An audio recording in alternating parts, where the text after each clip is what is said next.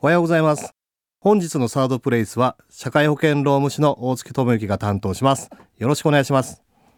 今日は3月31日明日よりいよいよ新年度がスタートします。新社会人として初めて社会に出る方また転勤等で新しい職場に行く方転職されて全く違う環境に行く方大勢の方がいらっしゃると思いますがそんな皆さんにですね社会保険労務士として私が一つだけ、えー、注意をしておきたいと思います。まず一番は、えー、頑張りすぎないでください。よく5月病5月病って昔から言うんですが、大抵がですね、新しい環境に入って4月で頑張りすぎちゃって、5月のゴールデンウィークあたりでスッと落ちちゃうんですね。そういう場合に体調を崩してしまうなんていうことが非常に多くなっておりますので、やってやろうという気持ちがあるかもしれないんですが、とりあえず一呼吸置いてリラックスした状態で1年をスタートしてください。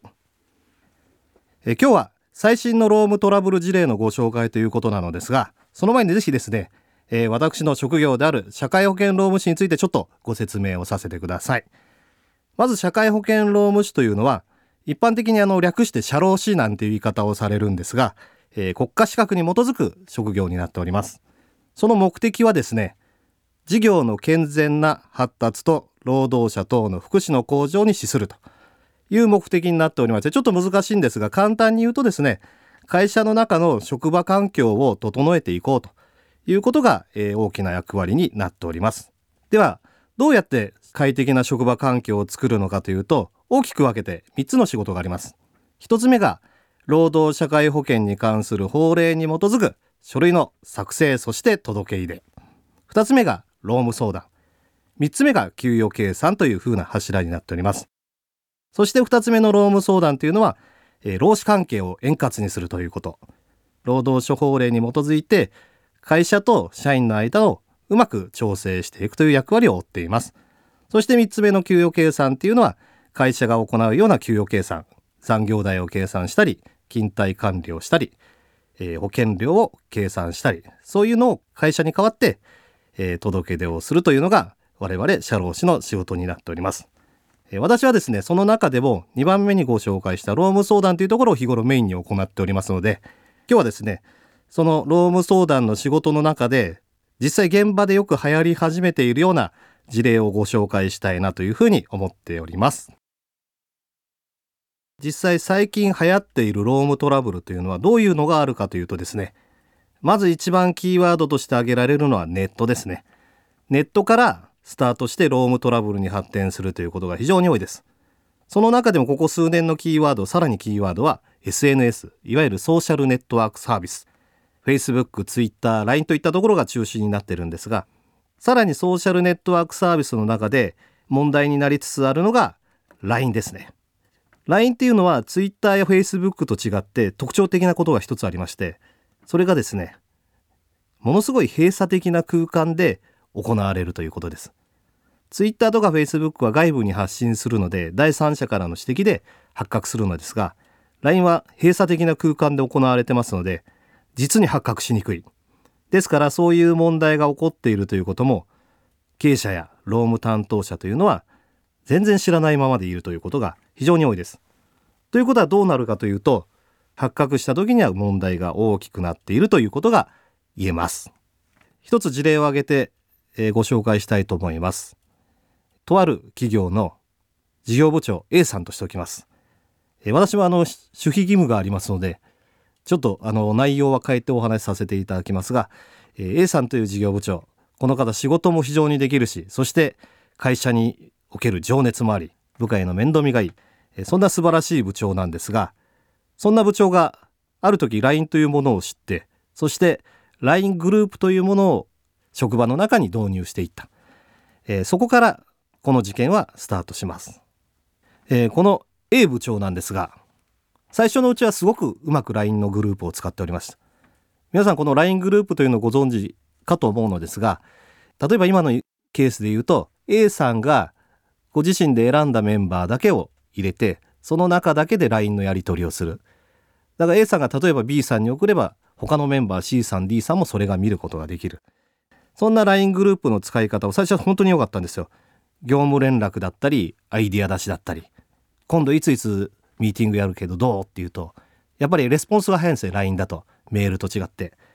非常にやりやすい。さらにこんなアイデア思い浮かんだんだけどどうかななんていうのを思いついた時に入れやすいんですね。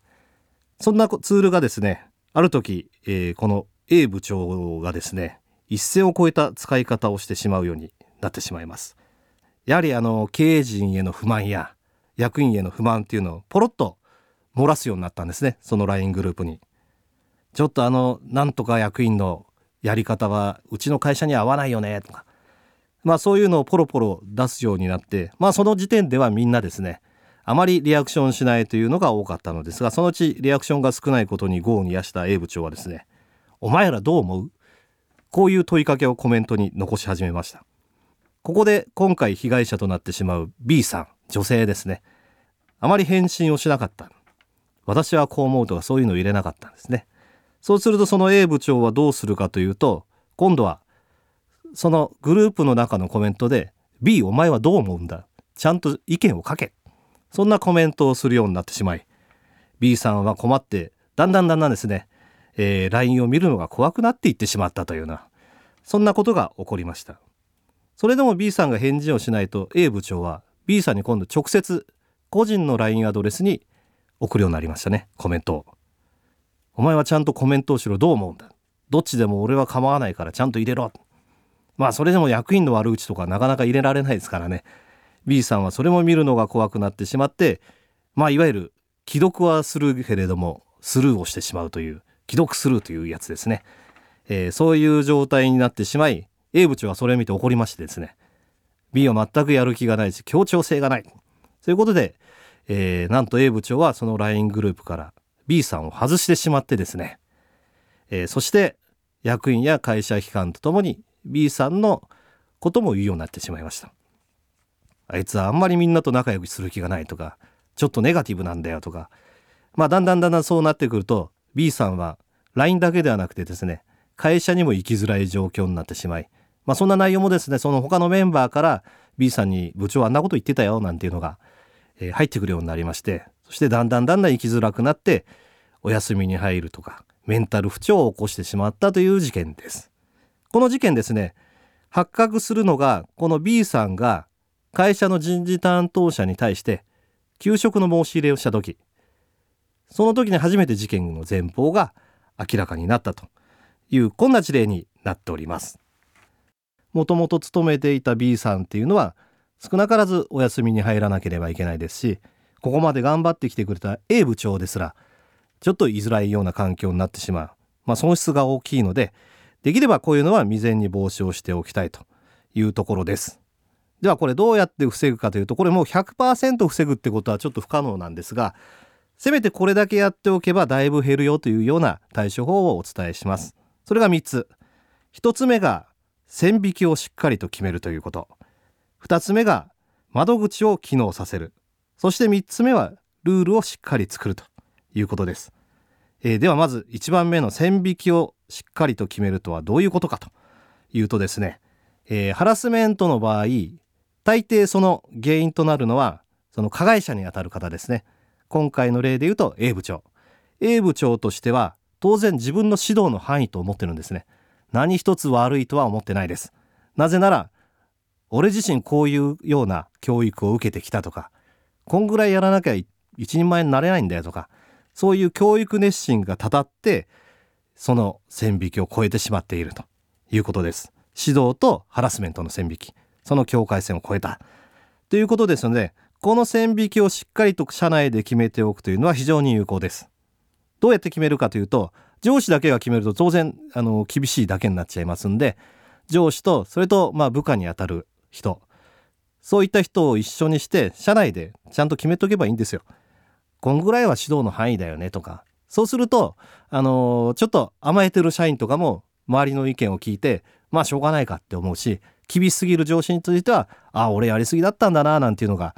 新たに発見できますのでそういうのをしっかり決めておくことによって、えー、無用な行き過ぎた指導というものが減ってくるというふうに考えております。この決め方は、えー、研修や勉強会そういう時にディスカッションなんていうコーナーを設けてそこでざっくばらんに話していくと非常にまとまりやすいのでぜひおすすめです。そして2つ目。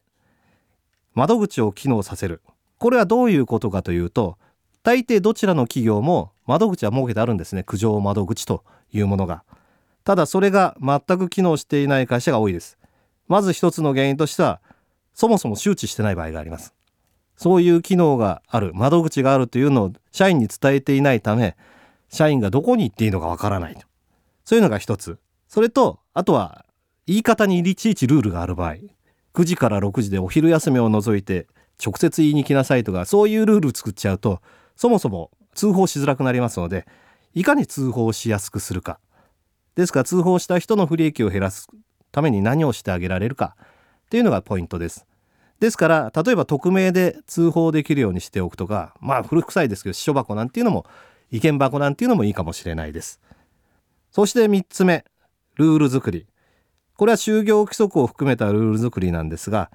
そうですねハラスメントについて懲戒処分にするとかその含む規定に反するとかそういうところはもう基本中の基本なんですがそこだけではなくてですね実際にそういうことを発生させないためのルール内部でいくと例えば職場で得た情報っていうものを外部に発信しないとかわざわざそこまで書いておいてあげるってことですね。それとあともう一つですね。外向けのルール作りっていうのも一つ作っておいていただきたいです。どういうことかというと先ほどのは社内の中で起こってるだけの話なんですがこれですね例えば営業の女性の方がいらっしゃるとその取引先が経営者だったりあとはどっかの役員だったりすると結構、えー、その取引の間柄のはずなのですがその女性に対してですね LINE のアドレスを教えてよとか Facebook の承認しようとか、えー、そういうのを持ちかけることがあるんですね。そういうのに、まあ、うっかりっていうわけじゃないんですけど、乗ってしまって交換をすると、もしかしたらそういう何か、そういう色気を持った方が相手だと、その後食事に行こうとか、飲みに行こうとか、もう仕事とは別のプライベートなことを求めてくることがあります。そうすると営業という立場上なかなかと断りづらいっていうのがありますので、えー、最終的にちょっとハラスメントまがいな話になってしまうなんていうこともありますので、そこをどうやって防ぐかというと、これが大事なんですね。外部向けのルールを作るつまり例えばですよクライアントとの LINE アドレスの交換は禁止するとか、えー、クライアントと Facebook の友達申請は禁止するというそういう断りやすいルールを作っておいてあげるということどうやって断ったらいいかっていうと会社の規則ですからっていうのが一番断りやすいと思いますのでそういうのをあえて作っておいてあげると非常に有効になります。このようにですね人事周りに関してはもう日頃からものすごい多くのロームトラブルが発生しています。特にこのロームトラブルに限らずですねいろんな問題が書いてあります。だから今人事担当の方っていうのはすごい大変なんですね。例えば、えー、昨年からストレスチェックが始まったり今年に入ってからマイナンバーがスタート。労働者派遣法も改正され労働契約法の改正も節目の3年目を迎えそして10月には社会保険の適用拡大なんていう、えー、そんなものが続々とやってきますので、えー、ぜひですね皆様今日お聞きの方にはですねそういった情報をしっかりと得てそして一つずつ丁寧に対応していくということをしていただきたいと思います。もしですねこれあの自前でちょっと情報を取ってくるの大変だなとか対応しの仕方がわからないなんていう場合には、えー、お知り合いの社労士の先生やまあ、もしお知り合いがいなければ各都道府県にですね社会保険労務士会というところがありますので、えー、そちらに紹介をしていただいて社労士と契約をしていただく。ぜひプロを活用することをお勧めしたいと思います、えー、どこにもそういうのがさらにいないんだっていう場合には私どもも社会保険労務士事務所ですのでぜひ大月事務所までお声掛けください。またですね、